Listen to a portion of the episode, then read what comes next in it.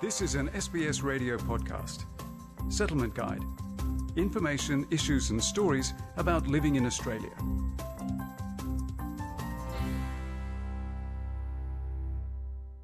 The internet has never been more present in our daily lives. We work, shop, play, and interact with family and friends online. But more Australians are falling victim to online scams than ever before. The Australian government's Stay Smart Online Week reminds consumers of how we can stay safe on the net. Reports of cybercrime in Australia are on the rise.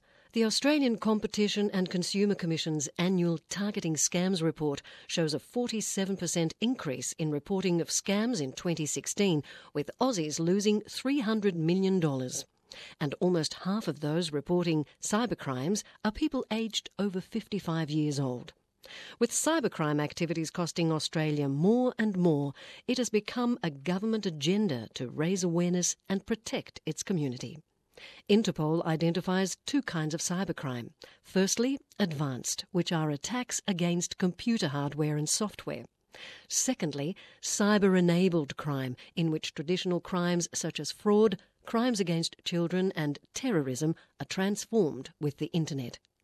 Richard Davies, Technical Director in the Asia Pacific region at Context Information Security, says one of the trending cybercrimes is social engineering, a psychological manipulation.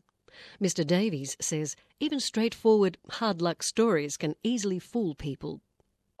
Basic scams. They call them one of them the love scam, where um, someone uh, pretends to be a, a boyfriend, effectively, um, and then requests money, and then quite often the individual can get sucked into it. Slowly develops over time, and they end up giving out a large amount of money, so several hundred thousand dollars sometimes.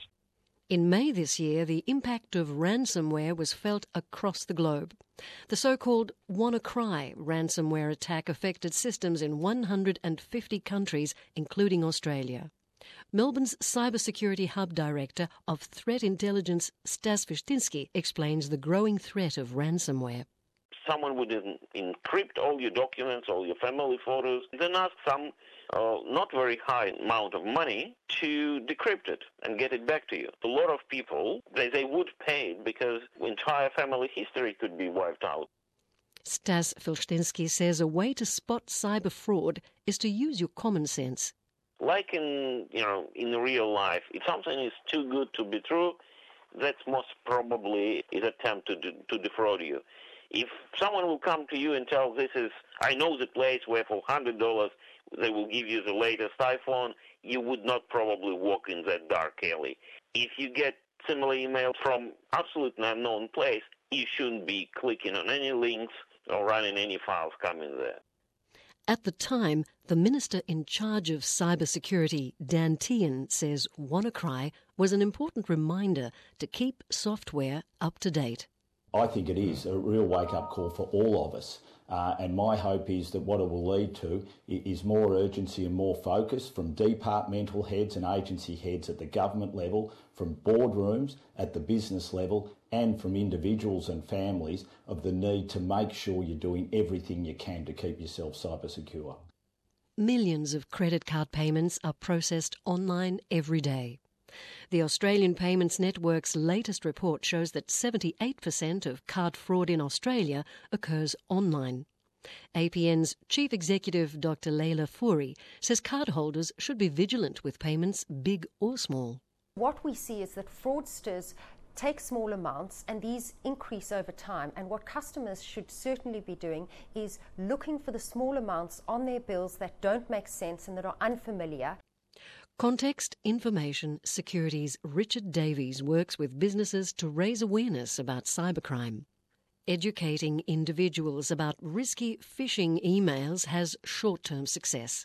The results that we found have been quite interesting. For, for campaigns that are conducted every sort of two or three months, there is an increase um, in awareness and therefore a decrease in the number of users interacting with these emails. But if you wait a whole year, um, and run the similar exercise again, the results are almost exactly identical to, to the original one, indicating that the users haven't really increased any awareness or they've just forgotten it over time.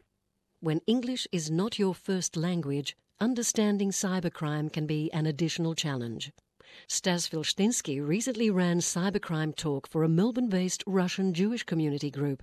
He says educating people is key. It's very important for non-English speaker and migrant communities to get educated around cyber safety, cyber security. The society around us doing so much business online, doing it unsafe or not doing it will only increase the disadvantage that uh, those communities may face in life. If we can help to educate them and to keep them safe online, that will bring benefits to everyone. Yet going online already implies surrendering some of your private information. Richard Davies advises to start with simple online hygiene.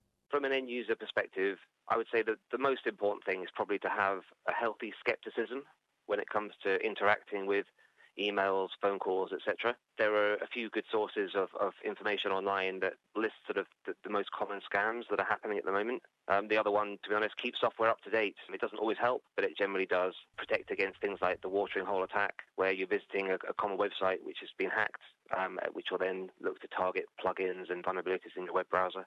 Find advice and tips on how to protect yourself on the government's Stay Smart online website.